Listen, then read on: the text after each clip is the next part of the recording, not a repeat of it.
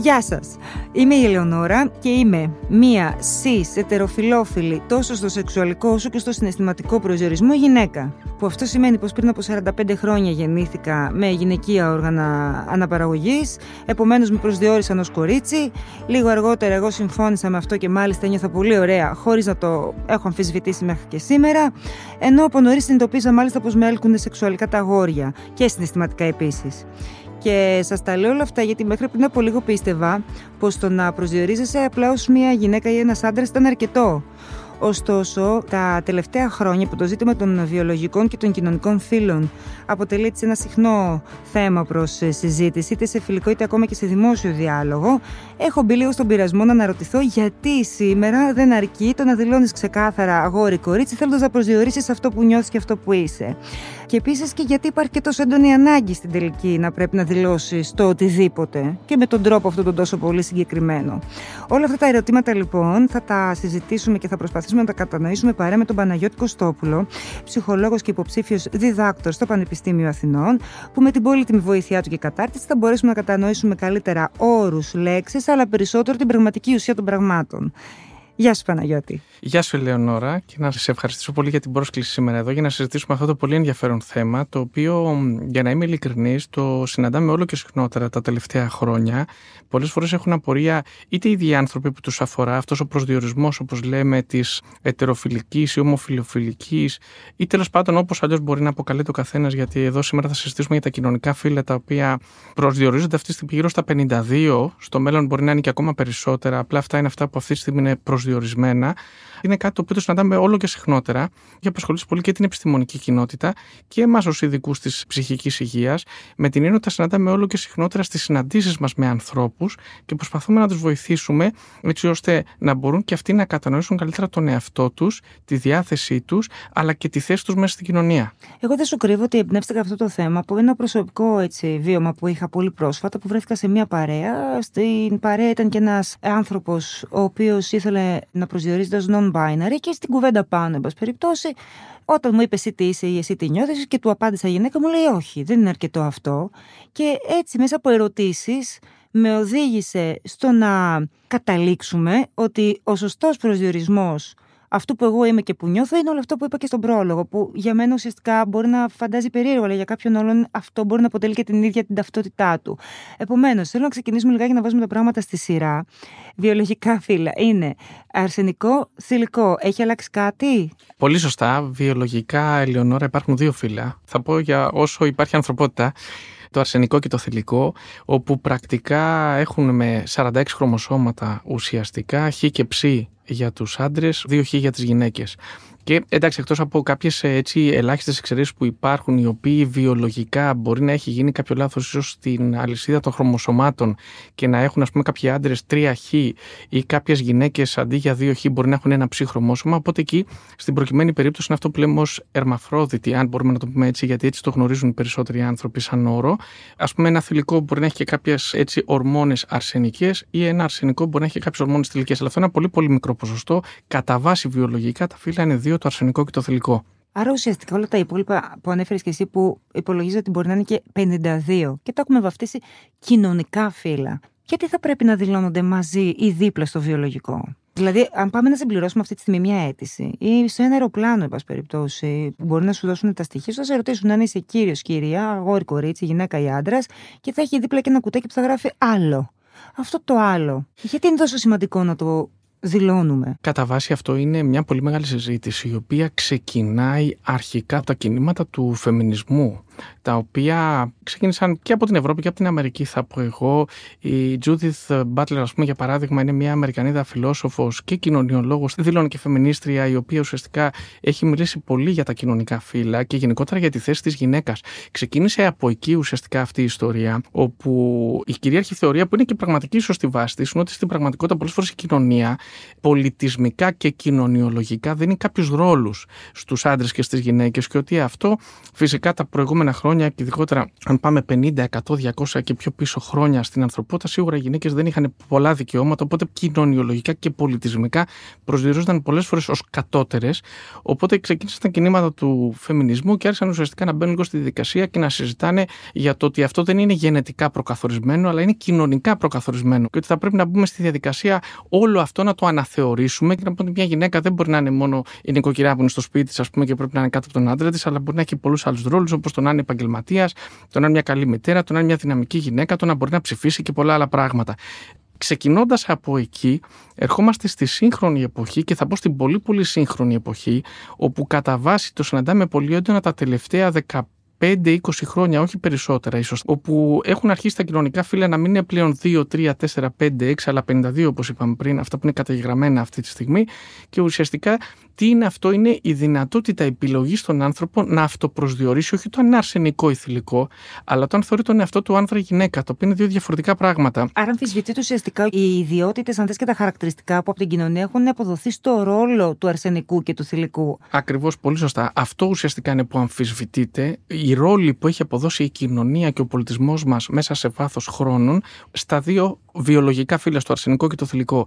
Πρακτικά εκεί μπαίνει αυτή η αμφισβήτηση και το άλλο στην πραγματικότητα είναι η δυνατότητα που δίνεται σε έναν άνθρωπο να αυτοπροσδιοριστεί ως προς τον κοινωνικό του ρόλο. Τα τελευταία χρόνια θα πω γενικά υπάρχει τάση να αμφισβητούνται πάρα πολλά πράγματα που είχαν καθιερωθεί επί χρόνια. Οπότε πάρα πολλοί άνθρωποι θα δείτε ότι μπορούν να πάρουν πάρα πολλούς ρόλους. Θα ακούσει πάρα πολλούς ανθρώπους που μπορεί να αυτοπροσδιορίζονται με πάρα πολλά επίθετα ή που μπορεί να επιλέγουν ακόμα και το non-binary που είπες πολύ σωστά πριν, ότι εγώ δεν έχω κάποιο φίλο, δεν είμαι κάτι. Αυτή τη στιγμή και προσπαθώ να βρω τον εαυτό μου και προσπαθώ να δω ποια είναι η θέση μου ουσιαστικά μέσα στην κοινωνία. Ωραία. Γιατί λοιπόν ένας άνθρωπος να μην θέλει να πρεσβεύει όλα αυτά μέσα από τη στάση ζωής του; Α υποθέσουμε ότι εγώ είμαι μια γυναίκα που μέσα μου μπορεί να αμφισβητώ το ρόλο της γυναίκας, οπότε ουσιαστικά τι κάνω, έτσι όπως έχει αποδοθεί στην κοινωνία όλα αυτά τα χρόνια, δουλεύω και κάνω μια καριέρα. Οπότε αποκτώ λίγο μια πιο αρσενική, αν θέλεις, ποιότητα ή ιδιότητα, έτσι. Γιατί μέχρι στιγμής υποτίθεται η καριέρα για πολλά χρόνια μέχρι και το φεμινισμό αποδιδόταν περισσότερο στους άντρες. Και θα πρέπει όλο αυτό να το βάλω σε ένα επιθετικό προσδιορισμό δίπλα μου. Όταν συστηνόμαστε με έναν άνθρωπο, λέμε Γεια, είμαι η Ελεονόρα. Όλα τα υπόλοιπα είναι πράγματα και πληροφορίες που θα τις μοιραστούμε σιγά σιγά με τον κόσμο. Θεωρώ και εγώ ότι δεν χρειάζεται γενικά να κάνουμε πιο σύνθετη τη ζωή μας και την καθημερινότητά μας. Βρίσκομαι σε μια κοινωνική εκδήλωση, θα πάω να συστηθώ, να μιλήσω με δύο ανθρώπους. Απλά θεωρώ ότι επειδή είμαστε στο χρονικό αυτό σημείο που όλα αυτά συζητιούνται και δεν έχει ακόμα κατασταλάξει κάπως όλο αυτό, θεωρώ ότι τα επόμενα χρόνια γενικότερα, όταν όλα αυτά τα πράγματα μπουν σε μια σειρά και προσδιοριστούν κάπως λίγο πιο σαφώς και από την επιστημονική κοινότητα, αλλά και τα αποδεχτεί και η κοινωνία σε ένα μεγαλύτερο βαθμό, γιατί είναι πολύ καινούργια, μην γελιόμαστε. Στην Ελλάδα γενικότερα είμαστε μια χώρα που η κοινωνία μας είναι αρκετά συντηρητική σε σχέση με τον υπόλοιπο κόσμο. Οπότε πρακτικά όλα αυτά τα ζητήματα θα χρειαστούν λίγο το χρόνο τους μέχρι να κατασταλάξουν. Θεωρώ λοιπόν στο πλαίσιο αυτής της, σε πολλά εισαγωγικά θα το βάλω, επανάστασης που συμβαίνει σε σχέση με αυτό το θέμα τα τελευταία χρόνια, δεν έχουν κατασταλάξει ακόμα κάποια πράγματα και γι' αυτό το λόγο συζητούνται τόσο πολύ. Θεωρώ ότι κάποια στιγμή θα καταλήξουμε σε κάποια πράγματα και σε κάποια δεδομένα και θεωρώ ότι όλο αυτό μετά δεν θα υπάρχει ίσως και τόσο μεγάλη η ανάγκη να δηλώσω 4, 5, 6 ή 7 επίθετα μαζί, αλλά θα λέω καλησπέρα, είμαι ο Παναγιώτης. Θεωρώ ότι απλά θα περάσουμε μια μετάβαση για λίγα χρόνια που θα συζητιέται αυτό λίγο περισσότερο. Γιατί ο περισσότερος κόσμος το έχει λιγάκι συγκεκριμένο στο κεφάλι του όλο αυτό και θεωρεί ότι έχει να κάνει το κοινωνικό φύλλο αμυγός με τη σεξουαλική προτίμηση ή κατεύθυνση, ας πούμε. Όσο την ερωτική όσο και τη συναισθηματική; Γιατί έχουν την αίσθηση ότι είναι λίγο όλο αυτό μπερδεμένο. Νομίζω ότι οι περισσότεροι άνθρωποι καταρχήν δεν έχουν πολύ σωστή ενημέρωση. Δηλαδή, αυτά που λέμε εμείς αυτή τη στιγμή, πολλοί άνθρωποι δεν τα γνωρίζουν ακριβώς. Δηλαδή, αν πας και πεις κάπου, ας πούμε, ότι υπάρχουν δύο βιολογικά, γενετικά καθορισμένα φύλλα, αλλά υπάρχουν πολλά κοινωνικά φύλλα, οι περισσότεροι άνθρωποι τα ταυτίζουν, τα μπερδεύουν αυτά. Καλώς κακώ υπάρχει η φύση, το πώς γεννιούνται οι άνθρωποι και το πώς είναι κατασκευασμένοι ουσιαστικά, και υπάρχει και το υπόλοιπο κομμάτι το που έχει να κάνει με το πώς αναπτύσσουμε και δομούμε την κοινωνία μας και τον πολιτισμό μας. Είναι δύο εντελώς διαφορετικά πράγματα αυτά τα δύο. Οπότε πρακτικά θα πω εγώ, ο κόσμος είναι μπερδεμένος. Θεωρώ ότι είναι καλό να ενημερώνονται οι άνθρωποι γενικότερα να κατανοούν λίγο ποια είναι η διαφορά του ενός από το άλλο και να ξέρουν ότι όταν μιλάμε για κοινωνικά φύλλα, του δεν εννοούμε ουσιαστικά τα γενετικά φύλλα, αλλά είναι ουσιαστικά ο τρόπος με τον οποίο θέλει κάποιος να αυτοπροσδιοριστεί ω τα γυναικεία ή τα ανδρικά χαρακτηριστικά του. Είναι δύο διαφορετικά πράγματα. Νομίζω ότι αν ενημερωθούμε σωστά, θα μπορούμε και να κατασταλάξουμε στο πώς θα θέλουμε ίσως να αποκαλούμε τον εαυτό μας. Και εγώ θα πω ότι κάποιες φορές δεν χρειάζεται να είμαστε και επιθετικοί ως προς αυτό, γιατί αυτό που παρατηρούμε πολύ τα τελευταία χρόνια είναι ότι οι άνθρωποι που έχουν εντρυφήσει λίγο σε αυτό, το έχουν μελετήσει λίγο παραπάνω, πολλές φορές μπορεί να γίνουν και επιθετικοί σε σχέση με αυτό. Εγώ θα πω εδώ ότι δεν είναι ότι οι υπόλοιποι άνθρωποι είναι αρνητικοί, ή αυτοί που δεν το έχουν μελετήσει, ή αυτοί τέλος πάντων μπορεί να είναι λίγο πιο παραδοσιακοί. Δεν είναι ακριβώς αρνητικοί. Απλά επειδή δεν το γνωρίζουν, μπορεί αθελά τους κάποιες φορές να πούνε έναν χαρακτηρισμό Α ή Β ή Γ, χωρίς να το πολύ σκεφτούν και να συναντήσει από την άλλη πλευρά μια πιο επιθετική συμπεριφορά. Γιατί το λες αυτό, Δεν είναι έτσι, δεν το έχεις ψάξει. OK, okay, ναι, να το μελετήσουμε, να το ψάξουμε. Νομίζω ότι δεν χρειάζεται να είμαστε επιθετικοί απέναντι σε αυτό, γιατί όλοι σίγουρα δεν το έχουμε μελετήσει στον ίδιο βαθμό. Υπάρχει όμως και μια περίπτωση που αφορά ανθρώπους που από πολύ νωρίς στη ζωή τους, από πολύ πρώιμο στάδιο, έχουν παρουσιάσει μια, αν θέλεις, δυσφορία με το φύλο τους. Στις συγκεκριμένες περιπτώσεις, η μετάβαση φίλου ήταν μονόδρομος, έτσι, σαν λύση. Εκεί με τι έχουμε να κάνουμε, με κοινωνικό κατασκεύασμα ή με βιολογικό κατασκεύασμα; Όχι, αυτό μπορεί να είναι και βιολογικό. Όταν βλέπεις ένα παιδάκι δύο ετών ή τριών ετών να έχει αυτές τις τάσεις, δεν μπορεί να είναι κοινωνικό κατασκεύασμα εύκολα. Έτσι, συνήθως είναι βιολογικό, γιατί ουσιαστικά το κοινωνικό κατασκεύασμα βγαίνει σε μεγαλύτερες ηλικίες μέσα ουσιαστικά από περιβαλλοντικές, ας το πούμε έτσι, συνθήκες, οι οποίες μπορούν να διαμορφώσουν κάτι. Αλλά δεν μπορεί να μιλάς για κοινωνικό κατασκεύασμα σε ένα παιδάκι 1,5 2, 2,5-3 ετών. Εκεί συνήθως είναι γενετική προδιάθεση. Έχει να κάνει με αυτό που είπα πριν, ότι μπορεί κάποια αγόρια γενετικά ουσιαστικά να έχουν και κάποιες θηλυκές ορμόνες. Αν μπορούμε να το πούμε έτσι απλοϊκά, είναι λίγο πιο σύνθετο. Εγώ το λέω απλά τώρα για να το καταλάβει ο κόσμος. Και μπορεί όμως να έχουμε και ένα αντίστοιχα κορίτσι που έχει κάποιες αντιδικές ορμόνες. Οπότε εκεί στην προκειμένη περίπτωση είναι γενετικά η προδιάθεση στον άνθρωπο να κινηθεί προς την άλλη κατεύθυνση προς το άλλο φύλλο. Και αυτό δικαιολογείται και απόλυτα με την έννοια ότι κατανοείς ότι όταν η φυσική μου τάση είναι αυτή γενετικά προκαθορισμένα, ουσιαστικά δεν είναι και εύκολο να το ελέγξω. Οπότε πρακτικά λες ότι θα το δεις, θα βγει κάποια στιγμή στη ζωή του. Τώρα σε μικρότερη ηλικία, σε μεγαλύτερη ηλικία έχει να κάνει λίγο εκεί και με το πόσο το περιβάλλον μπορεί να το αποδεχτεί αυτό, θα πω εγώ. Σε ένα περιβάλλον λίγο πιο φιλελεύθερο θα βγει από πιο νωρίς, σε ένα περιβάλλον λίγο πιο καταπιστικό θα βγει σε μεγαλύτερη ηλικία. Αλλά εκεί μιλάμε για γενετική προδιάθεση, είναι κάτι διαφορετικό. Απλά αυτό που θέλω να διευκρινίσω και είναι σημαντικό είναι ότι αν το δούμε επιστημονικά με βάση τα papers που έχουμε από έρευνες από πολύ μεγάλα πανεπιστήμια, έχει κάνει ο Οξφόρδα μια πολύ μεγάλη έρευνα, το Πανεπιστήμιο του Yale έχει μια πολύ μεγάλη έρευνα με ένα δείγμα πολύ μεγάλο, γύρω στα 2.000 άτομα από όλο τον κόσμο, θα δείτε ότι οι άνθρωποι που είναι αυτό που λέμε ως αρμαφρόδιτοι, δηλαδή γενετικά προκαθορίζεται ότι η τάση τους είναι προς το άλλο φύλλο από αυτό με το οποίο φαίνεται να γεννήθηκαν, είναι πολύ μικρό το ποσοστό. Το με ρωτάνε πολλές φορές, Μα κάποιοι άνθρωποι είναι από τη φύση τους, έτσι μου λένε. Αυτό όμως το ποσοστό είναι, αν μπορώ να το δώσω με ένα νούμερο πραγματικό και όσο το ψάξουμε θα το βρούνε, γιατί υπάρχει στο ίντερνετ αυτή η έρευνα, είναι ένα ποσοστό κοντά στο 0,003 της χιλής. Άρα λοιπόν, εμείς αν έχουμε μια περίπτωση τώρα, έτσι, που υπάρχει μια έντονη δυσφορία φύλου, εκφράζεται με διάφορους τρόπους, πώς μπορούμε ως γονείς, ο ίδιος ο ενδιαφερόμενος, να κατανοήσει αν ανήκει στην κατηγορία των ε, γενετικών παραγόντων που τον οδηγούν σε αυτό, ή αν είναι, εν πάση περιπτώσει, ένας άνθρωπος ο οποίος βρίσκεται σε μια αναζήτηση μέσα από τα κοινωνικά φύλλα, μέσα από όλο αυτό το κοινωνικό κατασκεύασμα, ή αν είναι απλά ένας άνθρωπος ο οποίος αναζητά να δει το σεξουαλικό του προσανατολισμό. Πώς θα γίνει αυτό το ξεκαθάρισμα, Εδώ θα βάλω δύο παραμέτρους. Η μία έχει να κάνει με τις αναπτυξιακές συνήθειες των παιδιών, όπου πολύ σύντομα, για να μην κουράσω και τον κόσμο εδώ, Ελεονόρα, θα πω ότι σε ηλικίες περίπου 4, 5, 6 ετών τα παιδιά γενικά έχουν την τάση είτε τα αγόρια να ασχολούνται και να εμφανίζουν κάποιες μικρές πιο κοριτσίστικες συνήθειες, είτε τα κοριτσάκια κάποιες πιο αγορίστικε συνήθειες. Από τα περίπου 7-7,5 έτη και μετά αυτό αρχίζει να γίνεται πιο ξεκάθαρο. Τα κορίτσια θα κάνουν πιο κοριτσίστικα πράγματα και τα αγόρια πιο αγορίστικα, όπως τα ορίζει η κοινωνία κοριτσίστικα και αγορίστικα. Απλά η διαφορά ποια είναι, αν μπορούμε να το πούμε έτσι για τους γονείς, ότι τα παιδιά ουσιαστικά που είναι γενετικά προκαθορισμένα θα το δεις από πολύ πολύ μικρή ηλικία ένα κοριτσάκι να αναπτύσσει κάποιες πιο αρενοπές συνήθειες γενικότερα και ένα αγόρι να αναπτύσσει αρκετές πιο θηλυκές συνήθειες από πολύ νωρίς όμως. Να βλέπεις δηλαδή ότι η φυσική του τάση πηγαίνει προς τα εκεί. Και αυτό, να πω κάτι που είναι πολύ σημαντικό, είναι ότι αν πάμε και κάνουμε ορμονολογικές εξετάσεις σε αυτά τα παιδιά και κάνουμε μια εξέταση, ας πούμε, ως προς τα χρωμοσώματά τους, που μπορεί να γίνει πλέον αυτό, μπορούμε να το κάνουμε, μπορείς να το βρεις και βιολογικά. Ότι μπορεί, ας πούμε, για παράδειγμα, ένα κορίτσι αντί για δύο χ να έχει ένα ψ χρωμόσωμα και μπορεί να δεις ένα αγόρι αντί για χ και ψ, ας πούμε, να έχει τρία χ χρωμοσώματα, λέω ένα παράδειγμα. Άρα, μέσω κάποιων εξετάσεων είτε ορμονολογικών είτε σε επίπεδο DNA μπορούμε να το βρούμε αυτό, αλλά και βλέπουμε ότι οι συνήθειε υπάρχουν και από πολύ μικρές ηλικίες. Αυτό είναι σημαντικό που λέω. Γιατί το κοινωνικά προκαθορισμένα φύλλα ή επιρροή από το περιβάλλον μπορεί να έρθει σε μεγαλύτερες ηλικίες, αν δεν είναι γενετικά προκαθορισμένη. Η ειδική του κλάδου σου, έχετε παρατηρήσει μια αύξηση περιστατικών νέων παιδιών, εφήβων κυρίως, γιατί όπως είπες και εσύ, όταν πρόκειται για κοινωνικό κατασκεύασμα, εμφανίζεται λίγο αργότερα στη ζωή, που έρχονται και σου λένε Δεν ξέρω τι είμαι, θέλω να δηλώνω non-binary, δεν έχω αποφασίσει ακόμα τι θέλω να είμαι. Ακούμε πολλούς που λένε ότι εγώ θα αφήσω το παιδί μου να αποφασίσει το κοινωνικό του φίλο.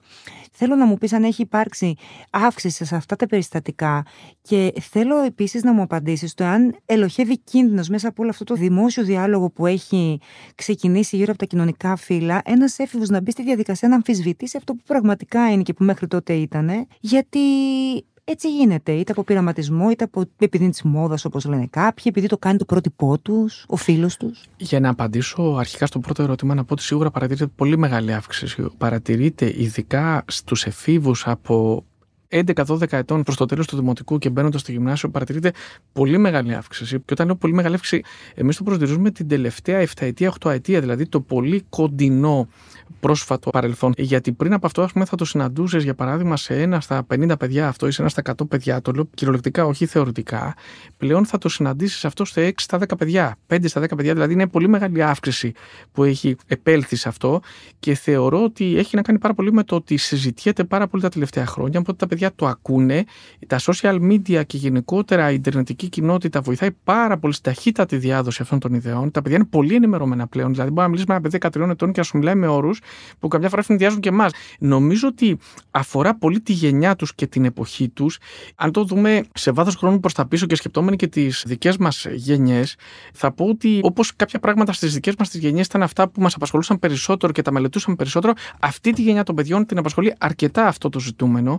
Το συναντάμε βέβαια πολύ περισσότερο και σε εκπομπές, στην τηλεόραση, στα σύριαλ, στις ταινίες πλέον. Οπότε πρακτικά τα παιδιά προβληματίζονται γιατί συμβαίνει αυτό, γιατί συμβαίνει εκείνο, γιατί συμβαίνει το άλλο. Να μπω λίγο να ψάξω. Έχουν τεράστια πρόσβαση στην πληροφορία. Οπότε πρακτικά είναι θέματα που συζητιούνται πάρα πολύ στις κοινότητες των παιδιών και γι' αυτό το λόγο θα τολμήσω να πω, παρόλο που δεν είναι επιστημονικά δόκιμο, είναι και λίγο μόδα το να ψαχτούμε γύρω από αυτό. Για να είσαι και λίγο, όπως το λέμε, in, θα πρέπει να έχεις ασχοληθεί με αυτό, να το έχεις μελετήσει, να το έχεις ψάξει και να έχεις ψαχτεί και εσύ ο ίδιος, αν είσαι αυτό, εκείνο ή το άλλο. Οπότε πρακτικά νομίζω ότι εδώ μπαίνει και ένα μεγάλο ερώτημα, το ότι αν το θες αυτό το θέμα σε έναν ενηλικά, λες είναι ενήλικα, έχει την εμπειρία του, την οριμότητά του, τη μόρφωσή του και μπορεί να μπει στη δικασία να προβληματιστεί και να πει ότι εγώ αποφασίζω αυτό. Σε ένα παιδί όμως αυτής της ηλικίας που μπορεί και λίγο να παρασύρεται και λίγο να μην έχει σταθεροποιήσει τις απόψεις του και λίγο να είναι μια πιο αδύναμη προσωπικότητα που δεν μπορεί να διαφοροποιηθεί εύκολα από την ομάδα των συνομιλίκων. Γιατί δεν μπορούμε όλοι να ψώσουμε τη φωνή μας και να πούμε: Ξέρεις κάτι, παιδιά, εγώ διαφωνώ μέσα σε μια ομάδα συνομιλίκων.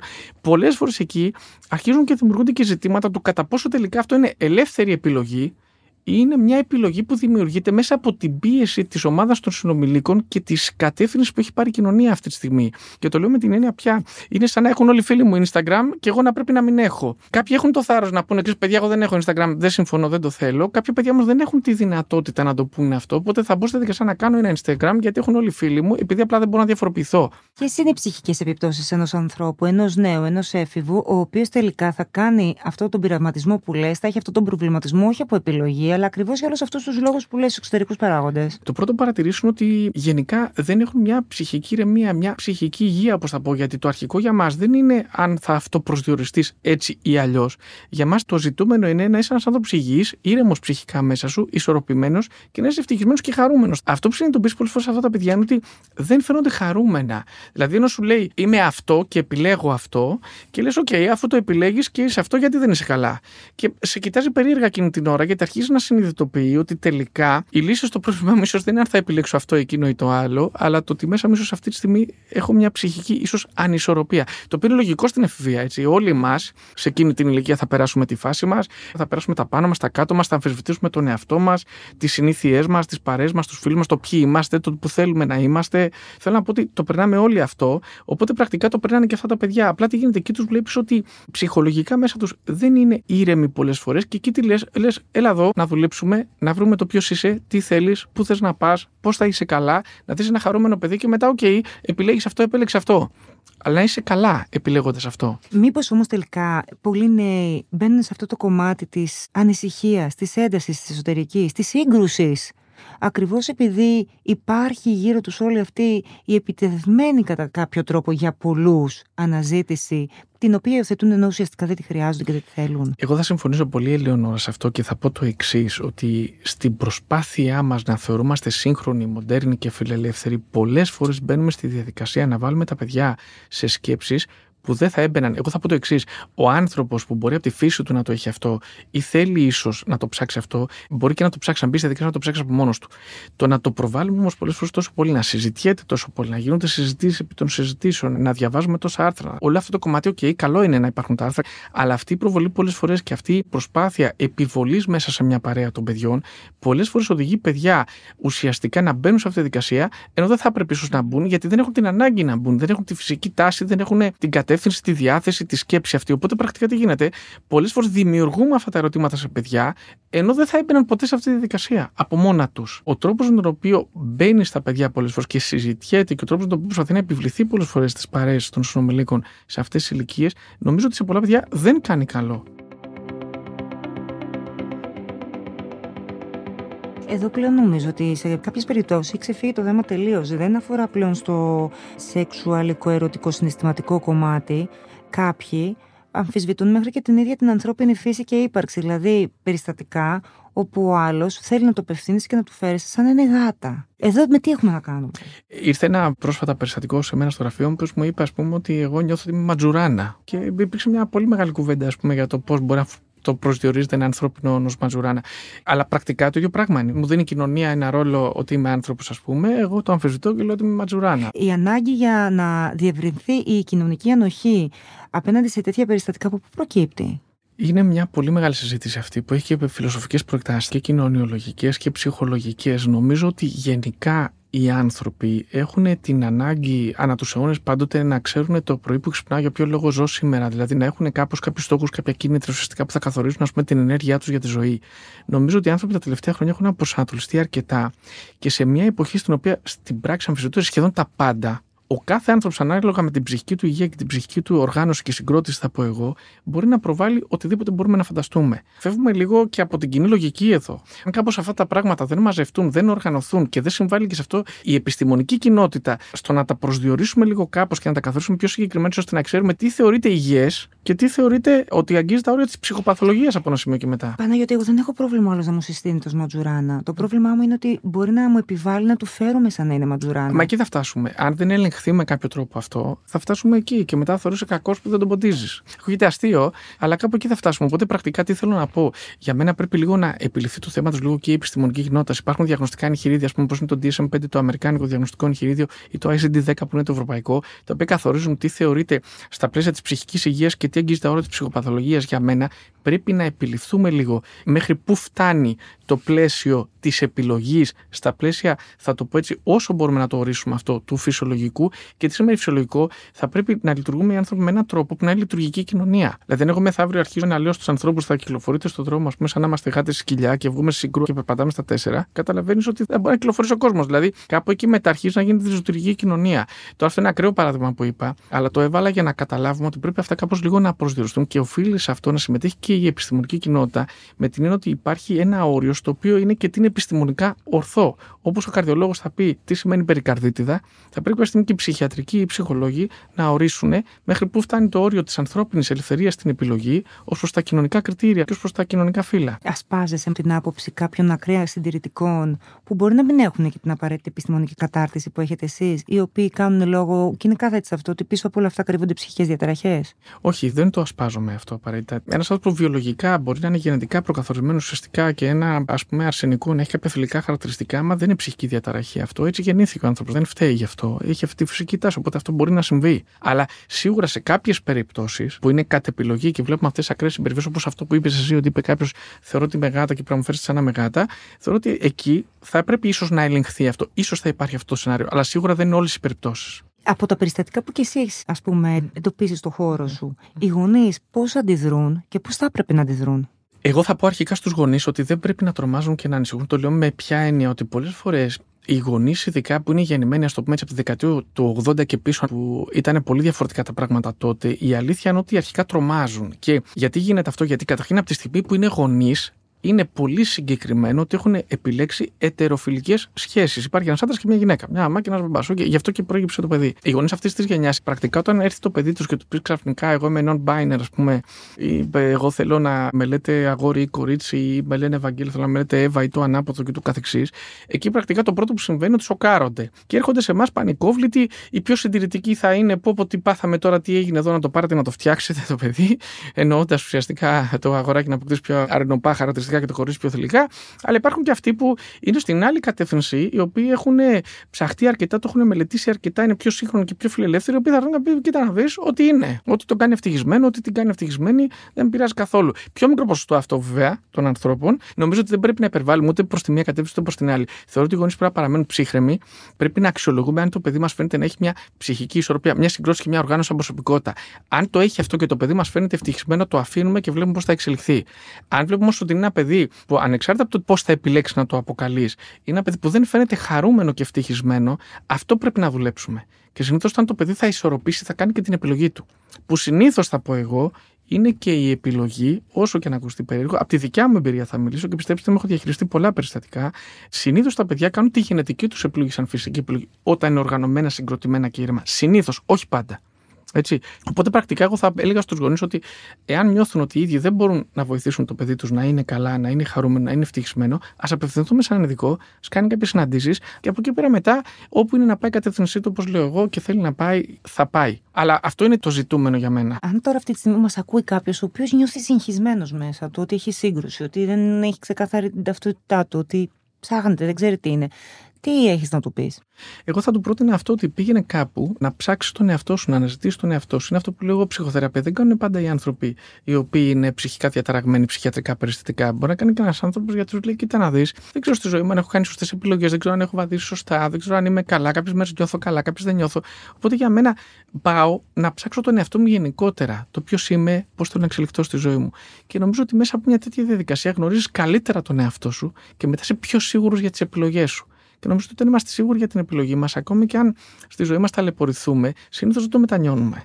Παναγιώτη, θέλω να σε ευχαριστήσω πάρα πολύ για αυτή την τόσο διαφωτιστική συζήτηση που είχαμε. Πιστεύω ότι και ο κόσμος θα την βρει πολύ ενδιαφέρουσα και απαντά και ζητήματα τα οποία και εμείς δεν τα είχαμε και τελείως ξεκάθαρα στο μυαλό μας και η βοήθεια ενός ειδικού πάντα βοηθάει. Να σε ευχαριστήσω και εγώ για την πρόσκληση. Να πω ότι το θέμα είναι σύνθετο. Σίγουρα δώσαμε τροφή για σκέψη, νομίζω, στον κόσμο να προβληματιστεί, να σκεφτεί πράγματα και να μπει στη διαδικασία, ας πούμε, να καταλήξει και μόνος του και να βγάλει και μόνος του τα συμπεράσματά του. Εμείς προσπαθούμε να δώσουμε, όπως λέμε, τα σημεία, τη γνώση και μετά ο καθένας το επεξεργάζεται και καταλήγει στα συμπεράσματά του.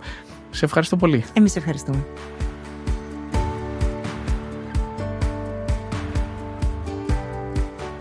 Αυτό ήταν ακόμα ένα επεισόδιο του podcast «Μελέτησε το». Ελπίζουμε να σας άρεσε. Μέχρι την επόμενη φορά να είστε όλοι καλά. Στην παραγωγή Σωτηρία Δημητρίου, ηχοληψία και τεχνική επεξεργασία ήχου, Ηλέκτρα Σιθιανάκη.